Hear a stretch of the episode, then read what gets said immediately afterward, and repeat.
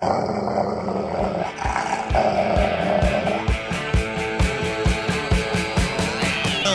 author, investment banker, consumer advocate, analyst, trader. Chris Markowski is the watchdog on Wall Street. You want answers? Exposing the lies and myths that the big brokerage firms, the mainstream press, and the government are pushing to keep Americans away from financial freedom. You can't handle the truth. Bringing America the truth about what really happens in the financial world. Ladies and gentlemen, we're here to in some fantasy, but in political and economic reality. This is the watchdog on Wall Street. Yes, it is. Welcome, welcome, welcome, everybody. Over the years uh, here on the program, we actually, we not we, of course, we don't do buy, sell, hold on this show. Uh, we've spent a hell of a lot more time just uh, understanding the psychology of the American investor. It's something that I've spent a lot of time over the years reading about, uh, based upon you know what I have to deal with on a regular basis. Uh, you know why people do the things that they do with their money.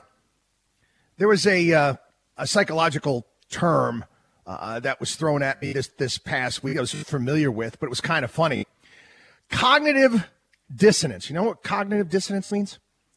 It's the state of having inconsistent thoughts, beliefs, or attitudes as relating to various decisions, behavioral decisions, and attitudinal changes.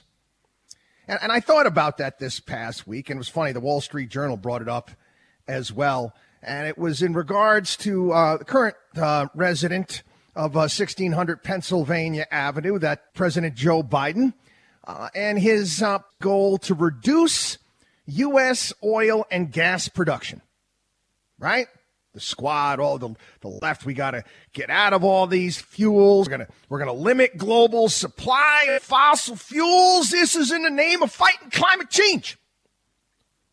But at the same time, the same time, and the people in Washington are uh, calling on OPEC. You know our old friends there at OPEC. Oh yeah, we, we basically knocked OPEC out, right? Basically knocked OPEC out. We became the most dominant, most powerful energy producing nation in the world. And then you know what? Eh, we sit now. We're not going to do that anymore. We're going to give OPEC back its power. So the Biden administration is calling on OPEC to pump more oil so that gasoline prices don't rise more than they already have.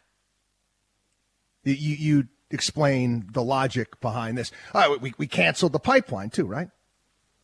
There's a lost 5,000 plus jobs. But we don't have any problem with the pipeline now, at least not anymore. Have any problem with the pipeline going from Germany to Russia, the Nord Stream 2 pipeline. Doesn't make any sense. And much, reason why I bring this up, much of what you watch and what you hear in the news, much in what you watch and what you hear, uh, especially when it comes to these wizards of smart, these economists, the Federal Reserve, it doesn't make any sense. Um, I want to talk quickly about the well, some of the volatility that's coming into the markets. Uh, and, and, whenever there's uh, run ups or sell offs, people always ask me why. Uh, my answer is I don't know. I, I really don't, because the reality of the situation, there's a reason why so many investors out there that go it alone and don't really have it. They don't really, they're not about financial preparation. Uh, I don't even call what they do, you know, we talked about this before in the program. I don't even call what they do investing. It's speculating. We invest. Most people speculate. There's a problem we have in this country without a doubt in regards to retirement savings, the concept of retirement. Um, again, I'm not a big believer in trying to plan for retirement, especially at a young age, because what does that mean? How do you know you're going to want to retire? And that retirement plan might actually might actually take away opportunities for you in the future. So what you do is you just prepare. Um, some of the, the wizards of smart in the investment industry. They, they all come up with their different charts and gimmicks. You see it in, in marketing plans, all sorts of stuff that they come up with, the commercials on TV. And some of them are just patently absurd. A lot of them are algorithmic, algorithmic financial plans. I remember seeing this years ago and scratching my head scratching my head, you know, with people, uh, the various different layouts that they want people to have in regards to their 401ks. And again, you can't access your 401k unless you're taking a loan or you want to pay a hefty penalty for an extended period of time. And them telling young people, oh, you could be super aggressive in this. Why would you do that? Why would you do that? You don't have to be super aggressive. You just need to be smart. You need to manage risk in this because guess what? You see 8, 10, 12% a year for 20, 30, 40 years, you're doing pretty darn well.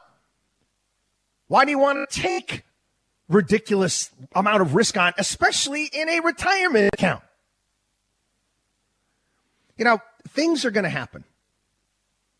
Things are going to happen. I, have talked about uh, one of my, my favorite authors and philosophers, uh, Nicholas Taleb, and he's read one of his best selling books, phenomenal uh, about the concept of black swans. And with the concept of black swans, they, they, unfortunately the media doesn't really understand it. They called the pandemic a black swan. It wasn't a black swan. Black swans are things that happen that you just there's no way you could see that coming. Oh, well, we knew. I mean, pandemics have happened in the past, and we understood. Everybody understood that they, they could happen again. That's why we have the World Health Organization and the CDC that are supposed to deal with this stuff. Now, when you are preparing, when you're preparing for your future, that, that concept needs to be taken into account. Rather, and I know I've said this before, rather than planning for retirement, one prepares. That's what we do. I talk about that with my kids that I coach there. We want to prepare so we can handle anything on the field. I, one of my favorite drills one of my favorite drills. End up getting into my world of lacrosse right now. You have different coaches on the field, and each coach has got a, a bucket of balls there. And all of a sudden, we, we shout out a certain situation or a certain score in a game, certain time. Roll the ball out. What do you do? What do you do? How do you react to those situations? Talked about the, the Navy SEAL that told me you can go into battle with a map and a plan when you get to the battlefield and the terrain and the conditions are different than what you expected, what do you do then? Well, you better go with the terrain. I also mentioned this, brought this up. Uh, Warren Buffett, I never forget this, back in his 2007 annual report, his annual message to shareholders, he wrote it in the form of a help wanted advertisement. And it said, Wanted, a young man or woman with the potential to manage a very large portfolio. The ideal candidate must be someone genetically programmed to recognize and avoid, including those never before encountered. Those are those black swans. Other key requirements independent thinking, emotional stability, and a key understanding of both human and institutional behavior what Taleb, Navy SEAL, and myself, what we're trying to get across is guys, expect the unexpected. Now, did, did I think that there was going to be a, a pandemic starting up in January, February of 2020? Uh, no, no. I, we we saw, unlike the Fed and everybody else, there was a few of us out there that saw the financial crisis we saw that. We told you about the dot coms, but they're things that you're not going to see. So when the market sells off, market sells off for no apparent reason, and then they start parading all of these so called experts on TV trying to explain it to you. Don't bear them no mind and don't be surprised. Don't be surprised. Remember when Forrest Gump Forrest Gump and uh, remember uh, he's running across the country. Remember that scene? And he steps in a pile of you know what, and he says, "Poop happens sometimes." There it became a saying back in the, the 1970s, except they use a different word for poop. The investors, the people out there, again, I study this, okay? We try to do drive people in the right direction. When I craft this show, I try to make things as simple and as understandable as possible so you don't fall into the various different pitfalls that are out there. The investors that lose time and time again, and this includes the wizards of smart, the hedge fund gurus. Yeah, those people that have won Nobel Prizes and decide to uh, start up investment funds and get crushed and almost take down the entire financial markets. Oh, yes, all those mathematical geniuses with their algorithmic trading. The reason why hedge funds continue to go out of business at an ever accelerating pace. The stockbrokers, the, the financial advisors promising ridiculous, ridiculous outsized returns. Or the idiots that you'll hear on radio and television pitching their, their magical software trading program, newsletter, whatever the hell it may be, that will make you money no matter what. Ah, we'll make it matter no matter what the market is doing. Come on. Come on, you're going to lose. And again, I get back to this a, a, psychological. It's it's a condition. They call it a condition. I call it a disorder. Uh, it's called the Dunning Kruger effect. Yeah, the Dunning Kruger effect. They don't know what they don't know. This is a, a cognitive bias in which people of very low ability have this um, this illusory superiority and mistakenly assess their, their, their intelligence, their cognitive ability as greater than it actually is. The cognitive bias of illusory superiority comes from the inability of low ability people to recognize the fact that they don't have that ability, that they're not that smart. These people are not self aware. Even though, hey, they'll tell you how bright they are. And the people that they're interviewing them on TV will tell you how bright they are. But again, they're proven wrong again and again and again. And yes, I'm including Larry Summers, Paul Krugman, Paul Krugman, excuse me, Joseph Stiglitz, all these hedge fund guys that they bring on. Alan Blinder. I can go on and on and on. The ones that are telling you what to buy, sell, and hold. The ones that are telling you there's no inflation out there. The ones that are telling you socialism is just awesome. People, you need to understand the terrain. And that's that's what we're here to do. Going to take a quick break. Um, again, I, I invite each and every one of you to become a part of our family at Markowski Investments and the Watchdog on Wall Street radio show. Take advantage of our personal CFO program. It's right there at our website at watchdogonwallstreet.com. Have a lot of other great stuff there as well, my friends. We have our account repair kits. If you've gotten whacked and beat up, uh, made some serious mistakes, it's a great program of getting yourself back on track. We have our newsletter. We have all sorts of great stuff that is available to you, all free at watchdogonwallstreet.com or by giving us a call at 800 471 5984. Don't go anywhere. We'll be back.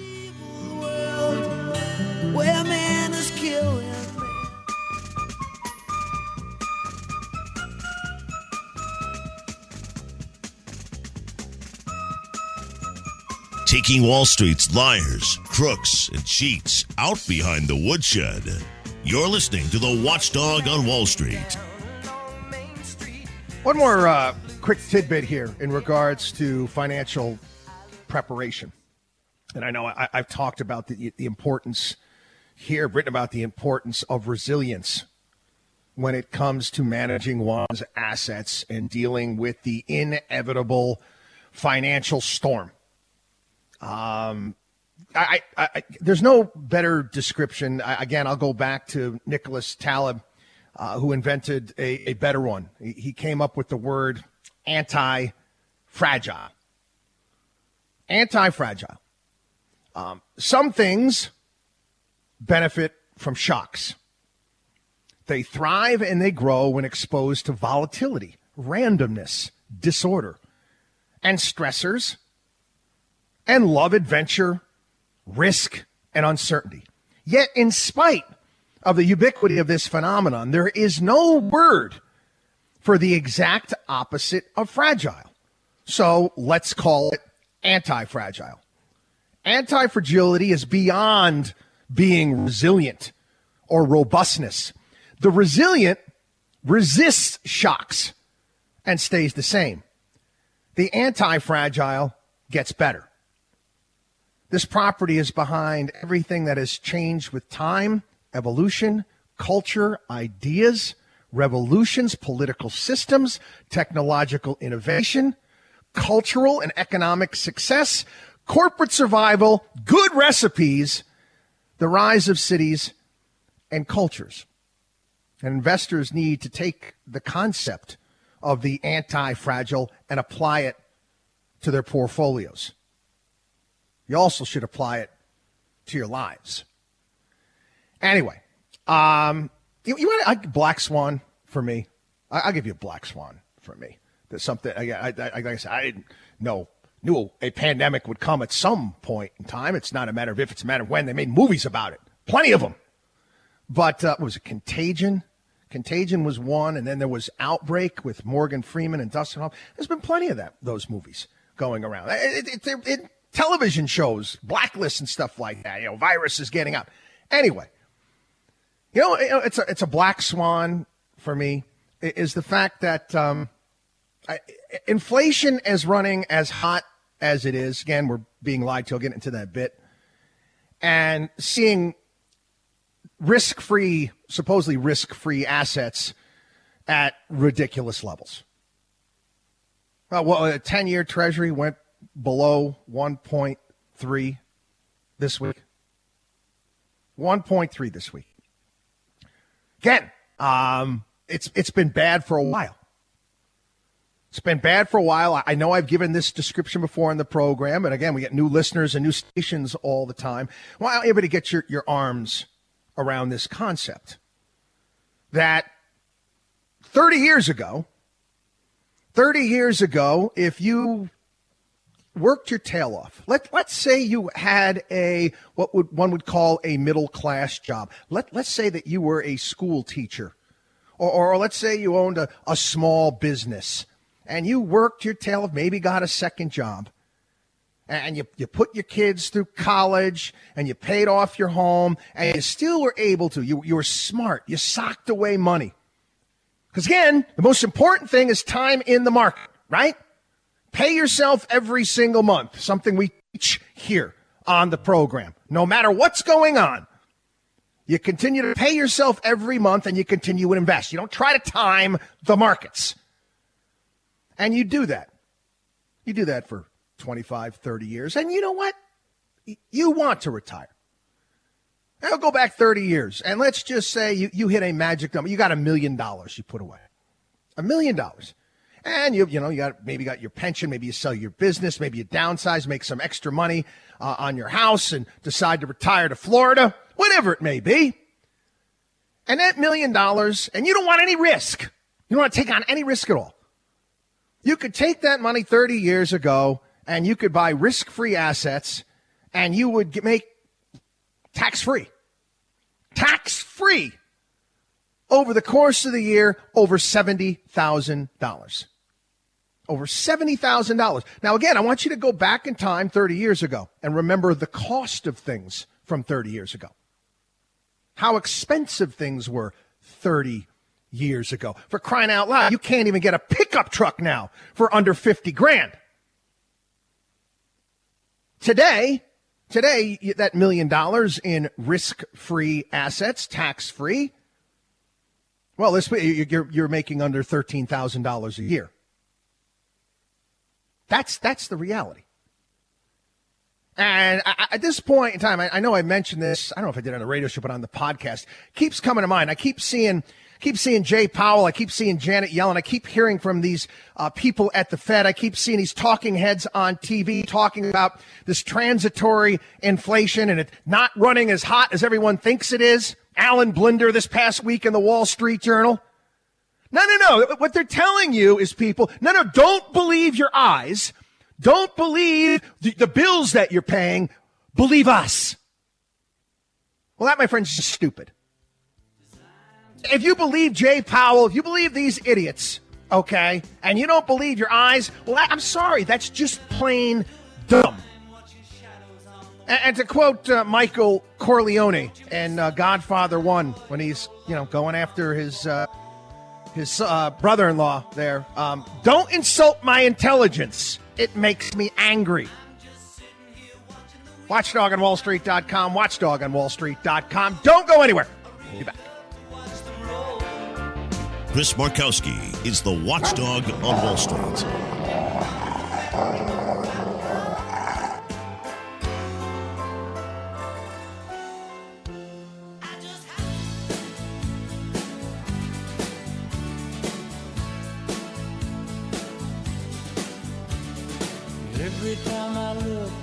This is the Watchdog on Wall Street.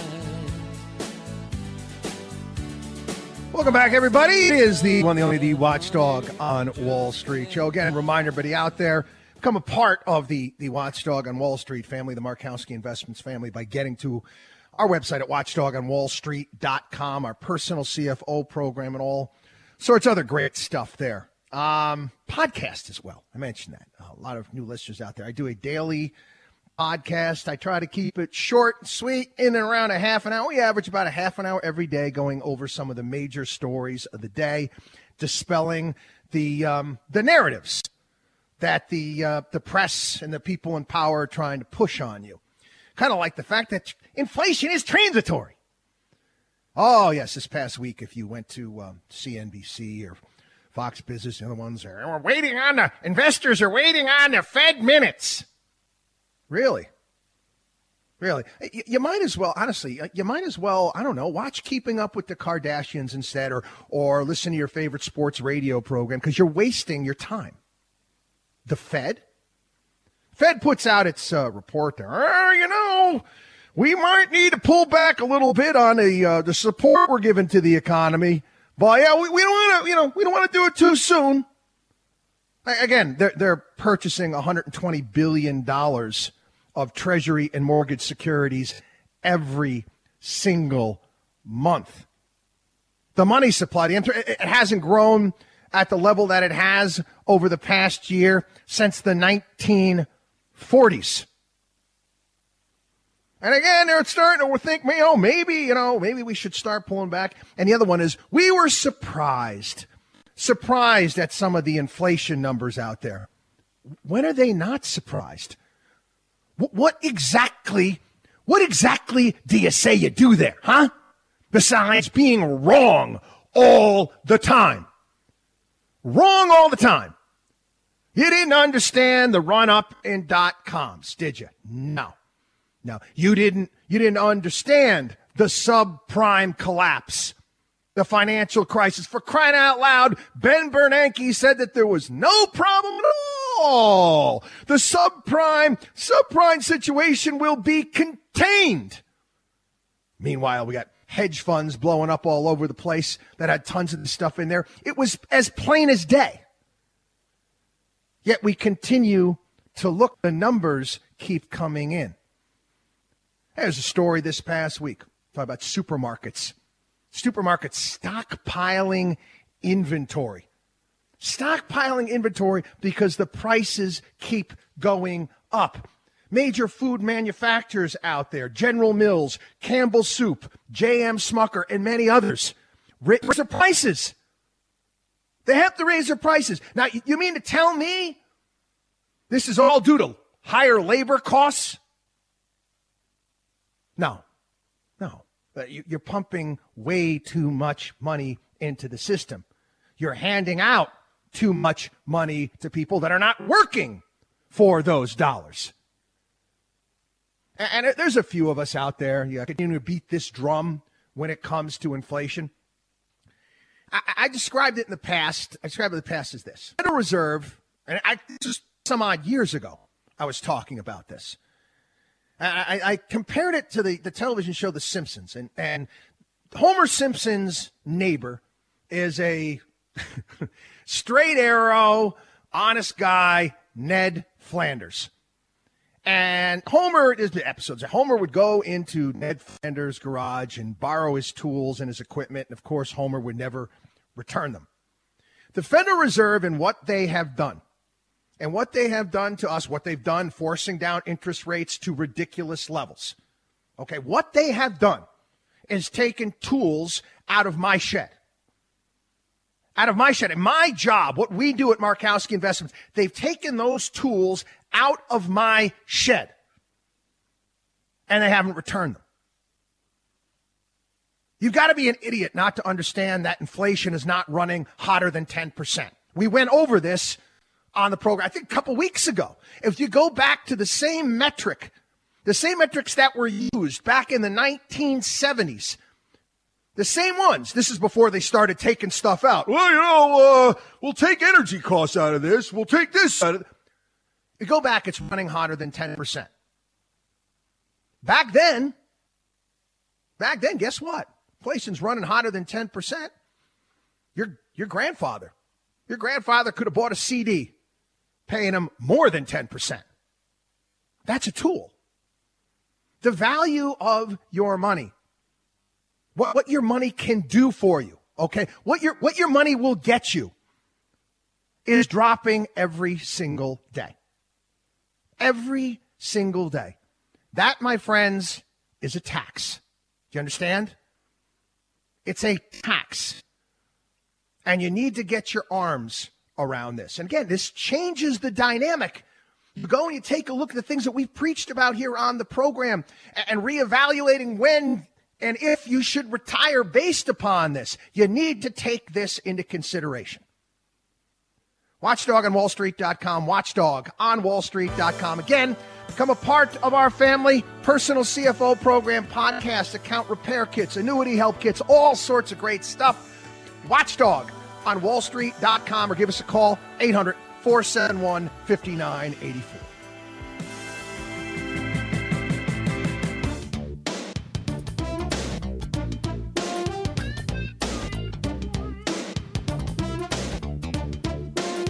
The only man who is taking on the Wall Street establishment. You're listening to the Watchdog on Wall Street with Chris Markowski. The, the problem is, is that we we look to we look to we look to the government. We look to these people, the Federal Reserve, to that they can actually fix things. That they actually can can have some sort of handle, some sort of control on the economy and the, the interactions that happen between people on any given day. And they, they screw it up time and time again. Time and time again. And we get involved and we've got this, this aid program here and this help program there. And what it does is it just causes disconnects. It causes disconnects. And I, I, I know I've said this before, but you got to think of, of the world around us, the economic world around us, like Mother Nature. And, and just how amazing it is. And there's no supercomputer. There's no people that you could put together at some think tank in Washington, D.C. that can central plan. You cannot central plan an economy. You can't. We, we have a, a situation right now here in this country. And again, this is a problem. This is a problem caused by the people in power. U.S. job openings right now are at record levels. The number of available jobs nearly matched the 9.3 million Americans who are unemployed but actively seeking jobs in May. Uh, what the hell's the problem then? What's the issue here? Well, I'll give you. The, the financial wizards are smart all the king's horses and all the king's men running in, oh, trying to put Humpty Dumpty back together again, going to fix the problem. Things like, hey, you know what? You, you don't have to pay your rent. No, no, no, no. It's a pandemic. You don't have to pay your mortgage. Guess what? We'll give you extra money. We'll increase food stamps. We'll do all of these things. You don't think that has anything to do with this? you know, basically government intervention. I was asked this, actually asked this question this past week doing a, a radio interview. They're like, Crystal, you know, businesses are going to start finding a way. They're going to start. Yeah, I'm like, yeah, yeah, businesses are going to start finding a way. They're going to find a way to do more with less. I know in certain businesses, especially the service industry, that can be difficult, but they will. And it reminded me of there was a scene in Jurassic Park. Yeah, I love that movie. Uh, um, what's his name? Uh, Dr. Ian Malcolm. Jeff Goldblum's character. He had some great lines in that money. And they're, they're in Jurassic Park, and I can't understand you know, what in the world's going on. How are these uh, how are these animals, how these dinosaurs reproducing? Because everything in the lab we were designing, every dinosaur was going to be female. How is this possible? And he had a line. He said, nature will find a way. Nature will find a way. World around us will find a way. The, the, the, economic world around us will find a way. When there's a disconnect and there's a problem, without any government intervention, without any aid from some useless economist or any member of the uh, Federal Reserve Board. Watchdog on Wallstreet.com. Watchdog on Wallstreet.com. Don't go anywhere. We'll be back. You're listening to the Watchdog on Wall Street.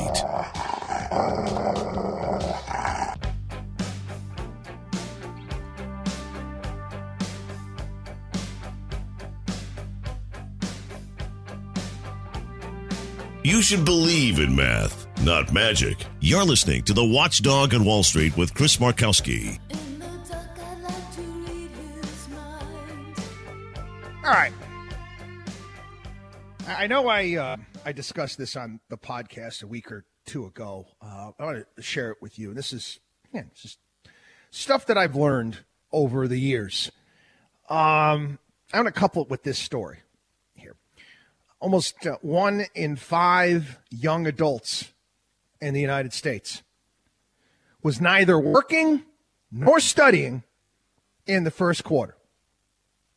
The first three months of the year First three months of the year, Americans uh, ages 20 to 24 were not in employment. One in five. Not in employment, not learning anything, not taking any classes, not training for everything. This is known as the NEET rate, the N E E T rate. That's up by 25% year over year. Um, is there any excuse for that? No, there, there's not. There's not. How, how, could you? I mean, let's let's just say, let's say you're at risk first quarter of the year. You're at risk for COVID, whatever it may be. You mean to tell me? You mean to tell me you can't be studying, doing anything, bettering yourself online? Oh, you're just going to sit around and watch Netflix, are you? Listen, this is um, this again brought me back to a, a point in time. Um, we, have got clients all over the country, all over the world, uh, different sizes, stripes, uh, political dispositions. People find that kind of amazing. They're like, "You got you got Democrats as clients?" Yeah, yeah, I got lots of Democrats as clients, and guess what? I'll have debates with them. And I, I broke this down. This is you know a core difference between the left and the right. And by the way, I'm not a Republican. I left the Republican Party years and years and years ago. They're full of it too. But I, um, a client, client, very, very successful, very successful lawyer, major lawyer, major law firm. And he was a big time, big time contributor to the Democratic Party. And I'm sitting down with them, having dinner. I, have told this before. You, you got to sit down with people in love. You put a couple cocktails in them, and they will tell you how they really feel. And it comes down to this. The breakdown is this: they they think that human beings are stupid for the most part. That's basically best, the light, kind of the nicest way I could put it. They just don't think people are very smart. They treat people like rescue dogs. It is their job to rescue humanity because these people can't do it on their own. Now, my belief system is is you've got it all wrong. That that each and every human being out there has been given some God-given talent. And everyone's different. And they need to go out there and they need to figure out what that is. They got to figure out what that is and they got to make something of themselves. And it's not about how much money you have. It has nothing to do with that. Being successful, overcoming obstacles and achieving goals. And you want to talk about that is the biggest breakdown. This is between the left and the right. Obviously, there's people out there on the left that they, they want to be taken care of. That's wrong. They're never going to be truly happy. But to see these numbers, and, and to, to see the amount of people out there right now that are not working and the amount of job openings, again, it's embarrassing. I, I talk about employment in the United States, and I often tie it into immigration. And I got a couple immigration stories I'll do later on in the program, hopefully, if we get to it. You, you understand why so many people want to come here, right? You, you, you do get that, right? You do get that. They do have the internet and the news and other places around the globe. And a 9 million job openings plus in the United States. I live in El Salvador and I have little to no prospects. Guess what? I'm moving. I'm moving. I'm doing whatever it takes because I want a job. Anyway, I got to get into taxes as well. The media media were they were high fiving one another. They were so excited. So excited. talking about just, you know, how Biden is bringing nations together and, and with Janet Yellen, look at what they're doing. He got 130 nations 130 nations to agree to support his, his corporate tax proposal for a global minimum tax on corporations, 15%. Now, now mind you, Mind you, the Biden administration wanted it at what, 23%? So he, all of a sudden he gets 130 nations that are going to sign off on it. And we here on the program, what do we tell you? It's never going to happen.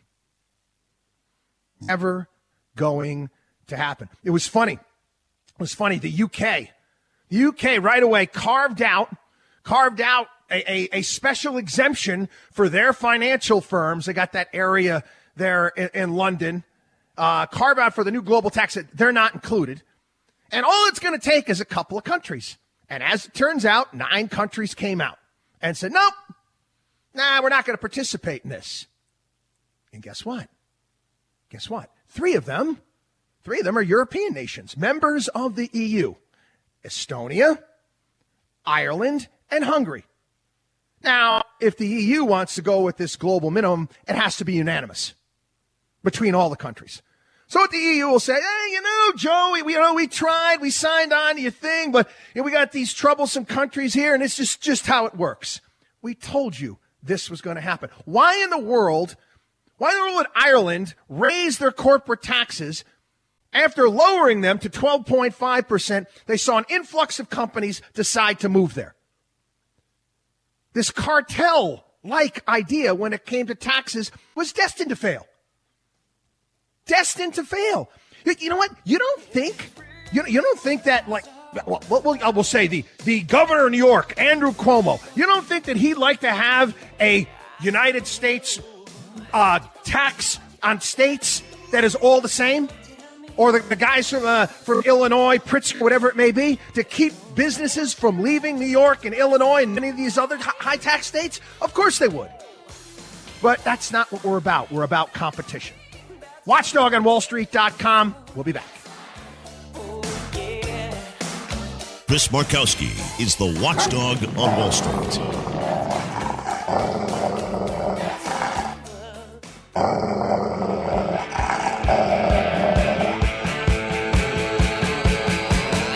Well known author, investment banker, consumer advocate, analyst, trader. Chris Markowski is the watchdog on Wall Street. You want answers? exposing the lies and myths that the big brokerage firms, the mainstream press, and the government are pushing to keep Americans away from financial freedom. You can't handle the truth. Bringing America the truth about what really happens in the financial world. Ladies and gentlemen, we're not here to indulge in fantasy, but in political and economic reality. This is the Watchdog on Wall Street.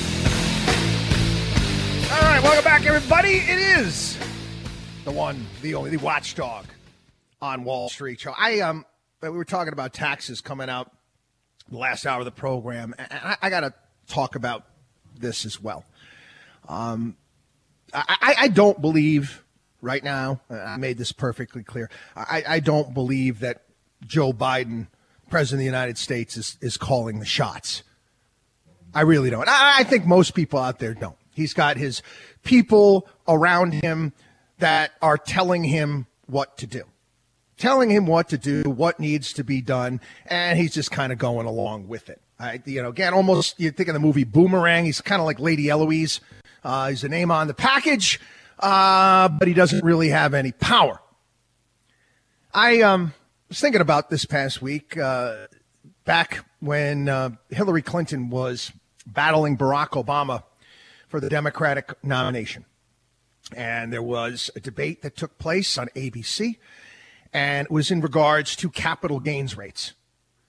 And Barack Obama, part of his platform is he wanted to raise capital gains rates, wanted to get uh, raise them.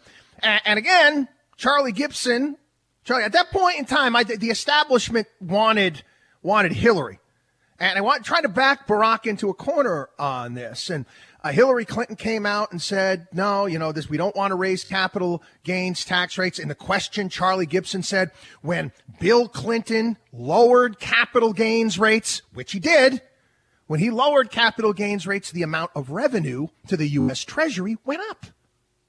It increased.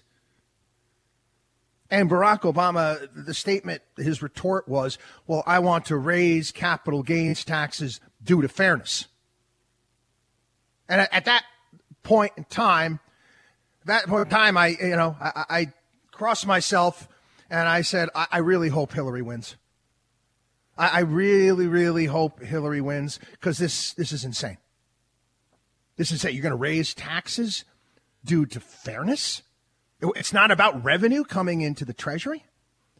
I thought about this past week because uh, breaking down Biden's capital gains wish list here the United States would tax capital gains and dividends for the rich at among the highest rates in the developed world.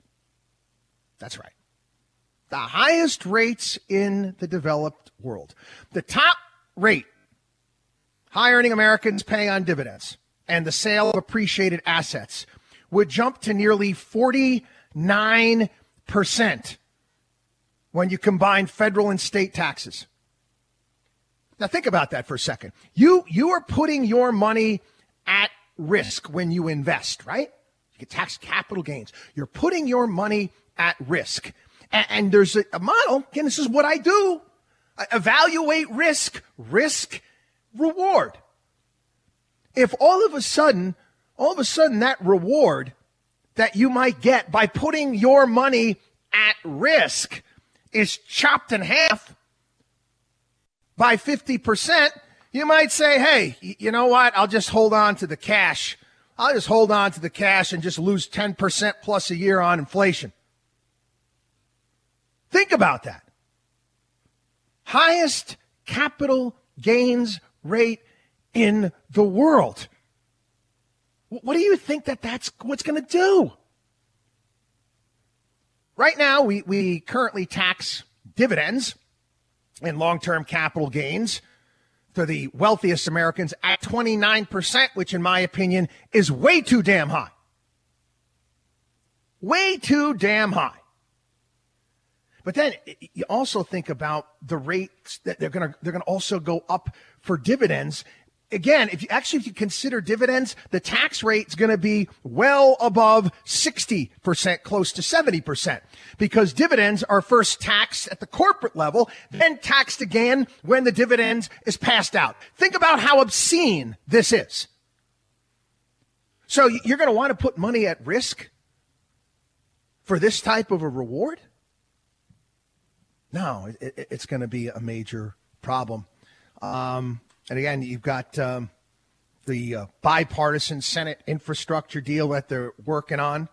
Uh, but in that deal, you got another $100 billion going to the IRS. That's right. That's right. Um, well, no, excuse me. Excuse me. It, uh, 100 billion in new revenue okay, is what they want to get by supersizing the IRS. Excuse me. It's an additional 40 billion to the IRS. Release the Kraken. Release the Kraken. Anyway, um, hey, some financial planning stuff I wanted to talk about as well. This story was bouncing around, um, talking about how there's going to be a major transfer uh, of wealth, uh, upwards of $35 trillion.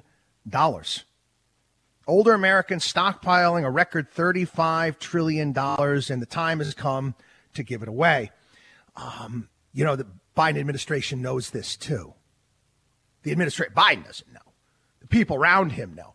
This is why they wanted to change the rules when it comes to transferring assets, including stocks, what is included the step up basis. So, in essence, when you transfer, you've got 100 shares of XYZ that you give to your, your granddaughter. And when it transfers over, guess what? Uh, the, the price that it, that when she receives it is the price that, well, it, the basis of where it will be taxed when and if she decides to sell it. They want to do away with that and they want to actually transfer over where you bought it. See, they, they know that this transfer is going to take place and they want their hands all over this money. Another issue when it comes to this, too, and this major transfer that's taken place. And this is something that we, we help our clients deal with. We've got quite a few, quite a few families out there that have built up businesses, family businesses. And again, sometimes you say, hey, you know what? I want to give this business to my kid. You can. You can. And sometimes it works, but many times it doesn't. And it's these, these, again, we try to get this across to people all the time. You really have to be honest with yourself and honest with who your kids are and whether or not they're going to be able to take this on, whether or not they really want to take this on. Many, many, the overwhelming majority of family businesses fail when handed down to the next generation, and even worse when it's handed down to the generation after that. It, not everybody, not everybody can, can do the things that you did or what, that you did to actually build that business up.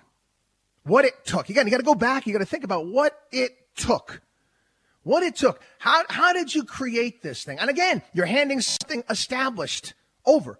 But because it wasn't built by your kids, guess what? They, they might not appreciate it the same way you will. I, I, I caution people when it comes to this. I said nothing wrong with doing it, but make sure it's a right fit. Make sure it's a right fit. In, in the same way, I said don't pressure your kids to go to a you know, college when they don't know what in the world they want to do. It's a waste of money. Let them figure it out first. Yeah, it's it's a fine line, and it's stuff. That, it's part of the financial preparation process, and things that you're going to have to to deal with. In some in some respects, you know what? You sometimes you'd be better off if you can get a good price your business to sell it. But if you don't, again, I highly recommend a, a long apprenticeship process for the next generation. Wanted to talk about this as well. Um, gotten a lot of emails over the past several weeks in regards to SPACs. Well, why are they falling off a cliff? Why did you buy into this crap in the first place? SPACs, special purpose acquisition companies. I know, I know, I'm repeating myself. I've talked about this here on the program. What's a SPAC? What's a SPAC? I'll tell SPAC. SPAC is set up by a promoter. Promoter. Yeah, I remember back uh, back when I first moved to New York City, and graduated college. I had kids that I knew in college that actually had a job as club promoters. Their job was to bring people in. They got paid based upon bringing people in to the club and hosting parties there. Well, that's what SPACs in essence are. They've got their little promoters out there. The promoters set up a shell corporation. In this shell corporation, there's nothing. No assets, no business. No business. But the insiders, the promoters, the people put the thing together, they get a ton of stock in this shell company at a deep, deep discount. Then they go out and they raise cash. Raise as much cash as they can. They sell shares in an IPO that's registered with the SEC. They sell this thing out there and it's got nothing but cash in it. The purpose, these promoters say out there, because we're so smart, we're so great, they actually, I mean, SPACs put together by athletes and actors and actresses. We're going to find a private company to merge with. So the, the owners will have a public market for their stock. Now, I was approached several times. Several times. SPAC, hey, you take Markowski Investments and Compass Financial Management, your radio show. You know, we, we could take it public. You can merge it into this SPAC. No. Now, because it's wrong. First and foremost, um, I, I don't believe that financial services companies should ever be trading public because you cannot serve two masters. You have to serve your clients. You can't serve your clients and serve your shareholders. There's a disconnect there. Financial services company, what we do, nah, should not be a publicly traded entity. But I knew the racket that they were trying to pull off. The um, the reality, what happens with these SPACs, and I know they've a lot of oh, a lot of momentum over the past couple years, right? Oh, it raised 86 plus billion dollars in these things. But what is happening with them? They're falling apart. They're falling apart and the you know the one part of the pitch for the SPACs is it's going to allow mom and pop investors early access to IPOs, and they're going. It's almost like private equity for mom and pops. No, no, it's just a new way of taking a company public through a different route, an end run around, and making people very, very rich that are in first.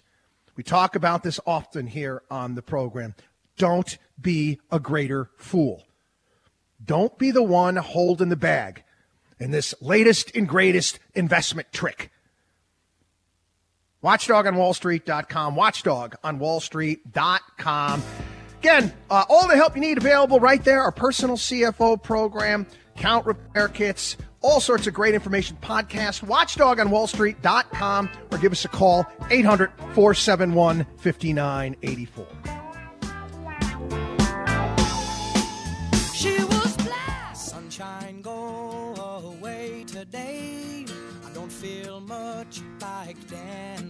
Taking Wall Street's liars, crooks, and cheats out behind the woodshed.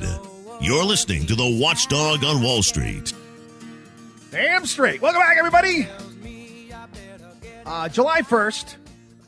If you if you're not a, a fan of the New York Mets, I'm not a fan of New York Mets, but I know this story because the world I live in. Um, July 1st, just went past July 1st. July 1st, for if you're a New York Mets fan, is known as Bobby Bonilla Day. And it's not because Bobby Bonilla was this awesome player for the New York Mets or did something incredible on July 1st. It's known as Bobby Bonilla Day because it's the day when the New York Mets have to cut Bobby Bonilla a check for close to $1.2 million. You say to yourself, hey, you know, that's a, a contract that they, they put together. Um, they're going to be paying Bobby Bonilla $1.2 million a year through 2035. Why? Bobby Bonilla retired in 1999. No, this is not a, this is not a pension. It's not a pension. This is another Bernie Madoff ripoff. I, I'm not making this up.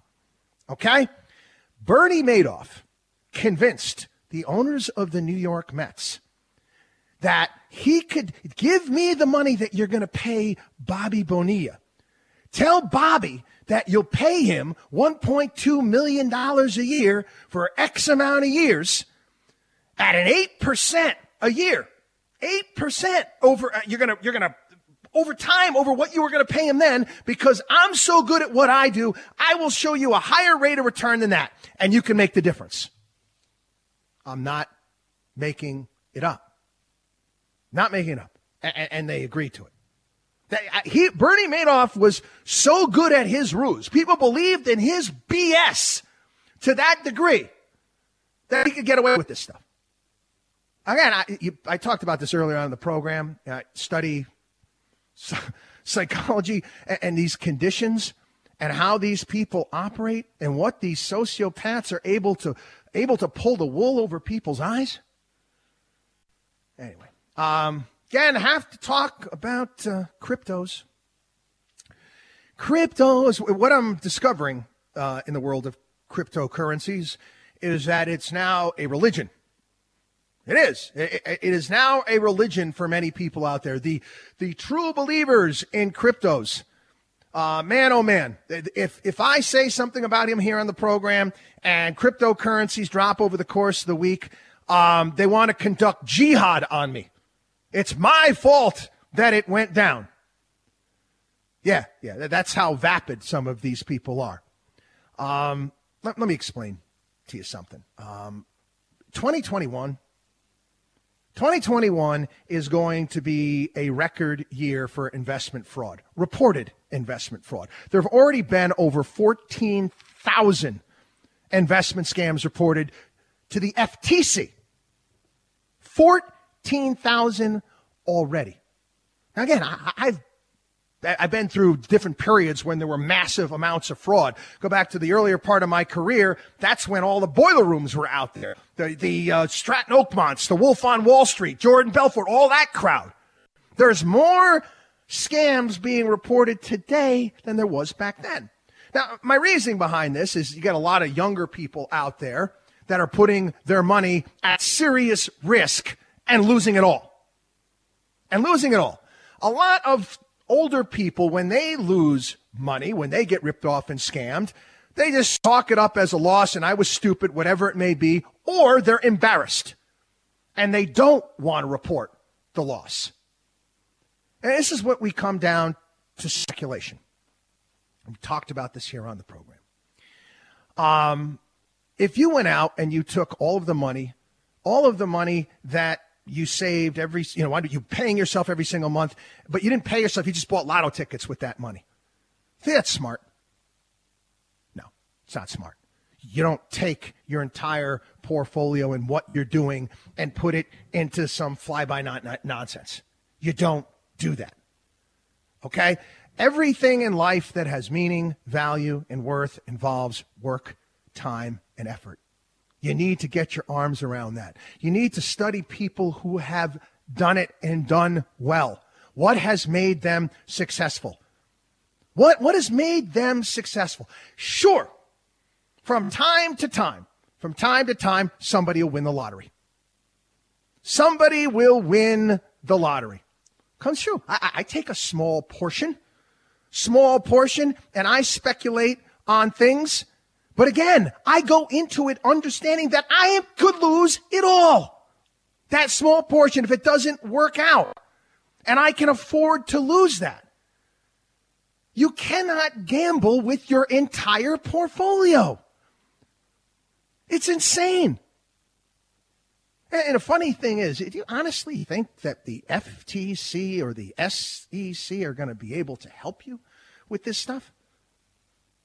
Well, regulators are now they're saying, "Oh, we want more control over uh, cryptocurrency, the, the, cryptocurrency universe. We want to understand what's going on on these exchanges." By the way, I, I looked into what these exchanges charge for transactions. It's 1970s brokerage rates. I kid you not. 1970s brokerage rates through the roof but they're not going to be able to do a darn thing. They weren't able to do anything about the boiler room operators. They weren't able to do anything about the subprime situation. That's not what they do. So do yourself a favor do yourself a favor. Don't put money at extreme risk unless you can afford to lose it all and understand that you can and you probably will lose it all. Watchdog on wallstreet.com. Watchdog on wallstreet.com. Count repair kits there too. Don't go anywhere. We'll be back. Chris Markowski is the watchdog on Wall Street.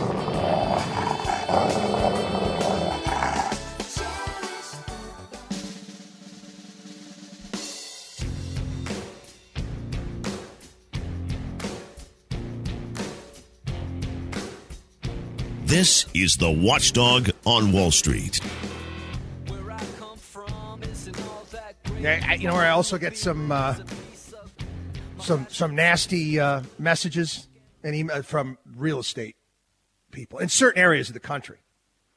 Certain areas of the country, in particular, uh, major metropolitan areas, talking down the market. I, I don't have to talk anything down, nor could I talk down the market. I don't have that type of power. Are You out of your mind? The market is what the market is. And in certain major metropolitan areas, it's bad. I actually saw a BS story on CNBC where they were talking about apartment sales and luxury apartment sales in New York and how some of them have come up as of late and it's getting hot again. All right, sure. Sure. Give me a break. I, I, I can go online. I can see what's being sold. Sure, there'll be the occasional one that'll be up there probably sold to some uh, person that's got pumping money out of the ground, which is oil from those areas of the world, Russia, the Middle East. Just because they have the money, it's got to go somewhere. But no, it's bad. It's it's it's all over the world. I saw this. This was out of the UK, and how two major commercial real estate funds shut down completely shut down. Their investors can't get out because they have to sell the properties to make them hold. You know what it reminded me of?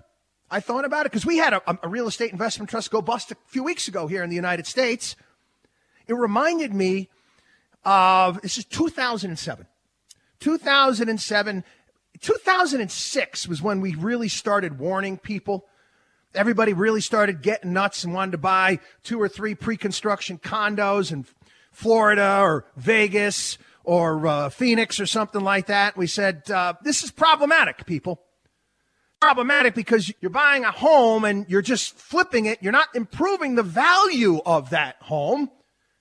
And it's going up just because it's going up. See, when people tell me things are going up just because they're going up, yeah, they might for that period of time, but eventually they're going to come down to their intrinsic value. Give an example. Where I live here on Long Island, it is 30 miles out of New York City. A mass amount of people are leaving the city. You can't find houses. And what a lot of contractors are doing is they're actually going to people and trying to convince them, because a lot of older homes here. Uh, homes that are over 100 years old, you got homes that are 50, 60 years old, and they need work. And they're going in and they're saying, hey, you know what? Let me come in. Let me come in. I'll fix up your home. You can look to move here, move there, and then we'll sell it for a higher price. The places will sell automatically right now, but at least they're adding value to that house, making it better. There's a difference. But anyway, going back to um, 2006 into 2007, I'm warning people about this. People are emptying you know, coming up with schemes where they're using their, their 401k and their retirement money for real estate. Um, listen, there was two hedge funds in 2007 at Bear Stearns. They went under. There was the Bear Stearns High Grade Structured Credit Fund and the Bear Stearns High Grade Structured Credit Enhanced Leverage Fund. And what did the powers be tell you at that point in time? What, what do they tell you? Oh, the subprime problem is contained. I, I, I can't see how this real estate issue is going to be contained.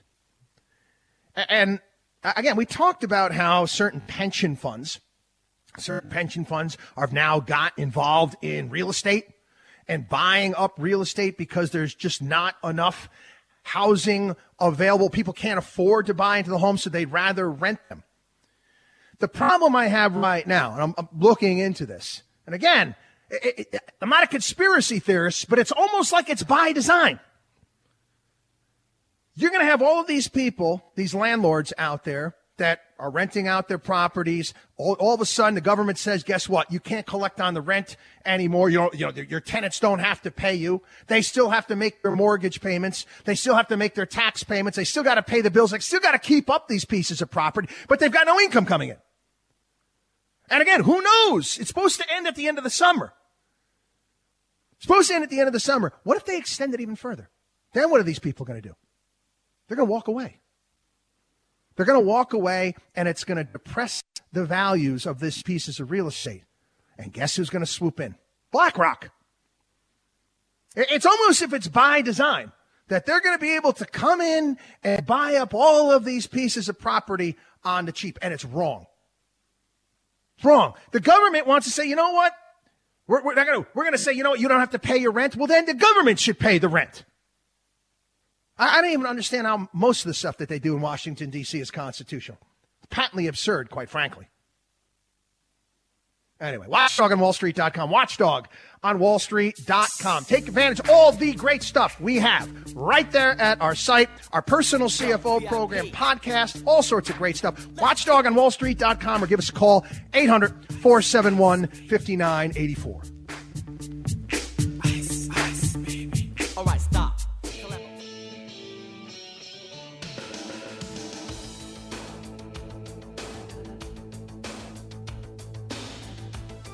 The only man who is taking on the Wall Street establishment. You're listening to the Watchdog on Wall Street with Chris Markowski. This is uh, this is fascinating as well.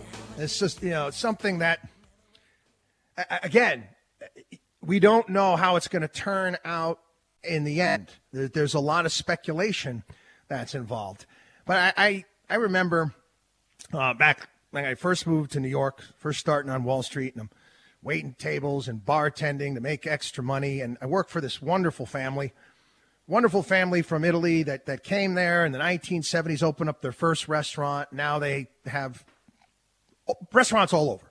And I learned a lot from them when it comes to business and understanding business. And I, I remember when they were looking at a space, they were considering a space where they were going to open up a new restaurant.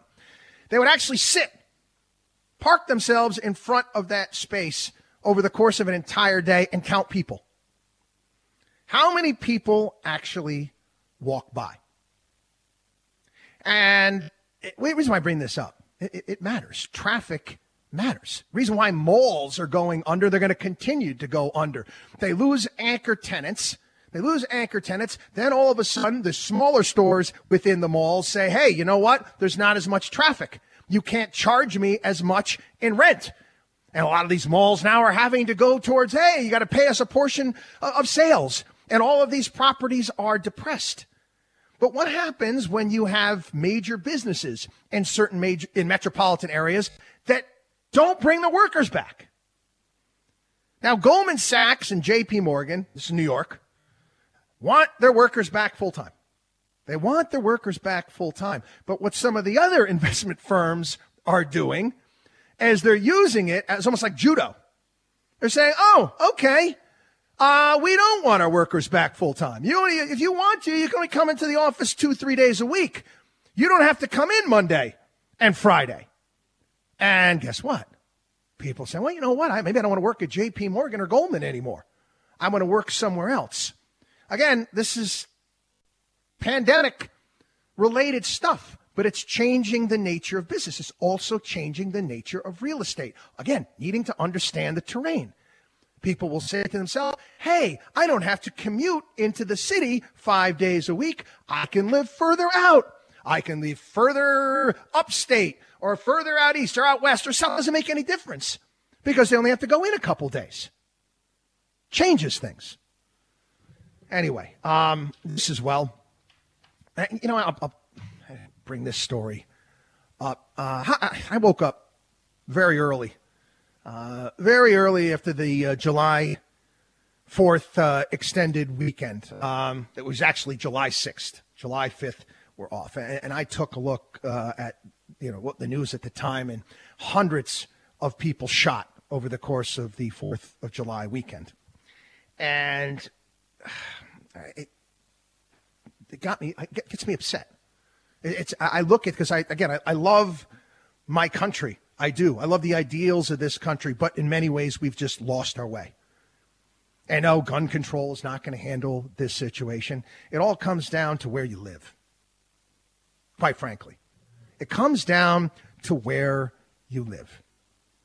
If people in these neighborhoods where all of this violence is occurring, if the people don't care, if they're not going to work with the police department, then you could spend all of the money in the entire world. As again, Joe Biden goes to Chicago, promise billions of dollars. Do you honestly think anything is going to change? Do you honestly think anything is going to be different? And, what happens to business? What happens to business? I in New York City, hotel revenue in New York City, depression, room revenue down sixty percent. I read the stories on TV. You're going to take your family into the city with all the violence that's taking place? Nah. Nah, and I, again, I used to love the place. Watchdog on wallstreet.com. Watchdog on wallstreet.com. Don't go anywhere. We'll be back. You're listening to the Watchdog on Wall Street.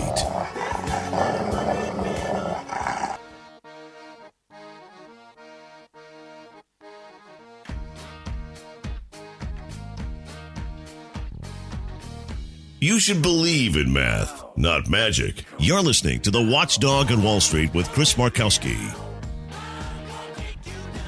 Yeah, I got to I got to have lunch with um, friends, very close friends from Florida that were up near and dear to my heart. They had their their son up at the tournaments, and it was just great to see them. Missed them very much, and they're both educators. Both educators. One's a, a teacher. One is a counselor at a school. And we were talking about you know education and and whatnot. And one of the points that that I brought up and in conversation, and they agreed with me 110 percent because we were talking about schools and school districts and the success and you know how how proud we are our school district how proud we are. My wife talks about, wow, you know, how look at the, all these unbelievable schools that the kids from our high school are going to, and more than 50% of the, the graduating class is National Honor Society. This is phenomenal. And I said this before. Said this before because again, I, get a kick out of oh, nations putting out the best school districts in the country. The best school districts in the country are the school districts where parents give a damn. That's it.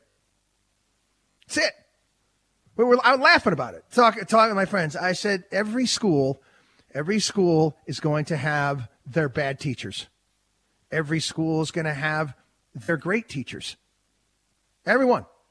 You could take the best school and the number one ranked high school in the country, and you can take their entire staff and you could put them at the worst school in the country. Do you think they're going to be able to do a damn thing? Oh, oh, oh, and guess what? You can even throw money at it. You can even throw a ton of money at it because that's, that's always the argument here. We don't spend enough money on schools. There's a story here out of Illinois and how their educational spending has gone through the roof. Um, over uh, $16,000 per student in the state of Illinois. And they went and they took a look at the test results since they started adding all this additional funds. Eh, stayed the same in math, went down in reading. If the parents don't care. The kids don't care. If my kid gets happens to get a teacher that I think is just not very good, and I'll figure it out fairly quickly, guess what? I'll make sure that my kid will get the extra help, may get a tutor. I don't care. I'll pay for it. Doesn't make a difference to me. It's important to me that my kids understand the material and they do well. That's the difference. Anyway, anyway moving on. Um, again, this is a funny because it used to be something that we had, we actually helped a lot of people out years ago. Um, we, and we still do. We still do. We still, you know, will help our clients get uh, health insurance for their themselves or their small business. But um, you know, we used to, we used to have, uh, you know, uh, the, the the high deductible uh, health insurance coupled with the health savings account, and you know, I'm very very critical of uh, W George W. But his domestic issue, which really worked, and it was actually Rick Santorum's idea, was this: you know, high deductible insurance with a health savings account. You're buying the insurance that you need with the deductible that you can afford. Again, it, it's the catastrophic health issues that, that are difficult on people. But there was a story, they did a study. And again, I give kudos to Donald Trump on this because he pushed for this. He pushed for full disclosure when it comes to healthcare costs in hospitals and what they're charging. And the information's coming out right now. Coming out right now. And as it turns out, shouldn't surprise anybody, hospitals charge uninsured people the highest prices. Uninsured people the highest prices. Now, again, um, I have work done in my house. If I let's say if I need to have something done, I'll get a phone call, electrician. You know what they always ask me? Can you pay cash? And I, I think of that Sebastian Maniscalco bit where he, he's talking about his father and as a kid going into, you know, J.C. Penney's or Sears and he wants to buy a new refrigerator. And he starts to, to, to argue with the sales about, you know, you know I, t- I'll pay you this. I'll pay you cash. Yeah, right, sure. But and you know, many businesses they well, you pay them cash though. They're gonna they're gonna charge you less. A lot of service industries that we all know this. Okay, why is it if you're paying cash, is it more? And they got these these various different healthcare consultants and uh, people who advise things. Well, because the insurance companies that send us millions and millions of dollars worth of money on a regular basis, we're going to price them lower. Uh, it doesn't make any difference. The people still need to be served. Whether they're going to that insurance company or they're paying cash, it doesn't make any difference. It's the same thing. It's a racket. It's a racket. There's never any effort really to deal with uh, health care reform. Again, take a look at your insurance costs if you actually are paying them. Again, a large swath of the population are being subsidized by their fellow taxpayers. They say subsidized by the government. No, subsidized by their neighbors paying for their health insurance. It is a debacle. It is a disaster. Oh, there's no inflation out there. Really? Really? My, my health insurance has gone up an ungodly sum since Obamacare. An ungodly sum. And every year it continues to go up. But there's no inflation out there. Oh, and you got this healthcare stuff taken care of. The, the issue is, people, and again, it's, it's going to go to some of the domestic policy issues that Biden is pushing. Back when Obamacare was established and uh, John Roberts, Supreme Court, gave it a seal of approval. They had that Supreme Court case. I said, that's it. I said, that's it. Once the government starts an entitlement program, once they, they start giving people free stuff, it only expands. It, it never shrinks. It only expands. And people say, well, you know, Trump tried to repeal Obamacare and John McCain stuck it to him. Yeah, John McCain stuck it to him because he wanted to. But if it wasn't McCain, there would have been somebody else that stepped up to the plate. Republicans wanted nothing to do with this. Nothing. They talked a big game. They didn't want to reform it. They didn't want to be those ones, oh, you're taking away our Obamacare.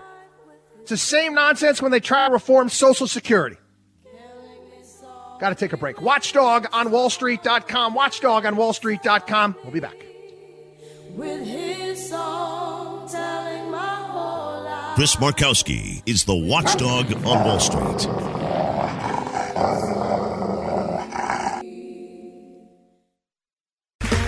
Okay, round two. Name something that's not boring. Laundry? Ooh, a book club. Computer solitaire, huh? Ah, oh, sorry, we were looking for Chumba Casino.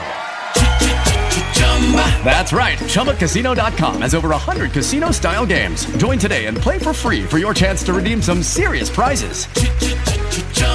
ChumbaCasino.com. No purchase necessary. Full prohibited by law. 18 plus terms and conditions apply. See website for details.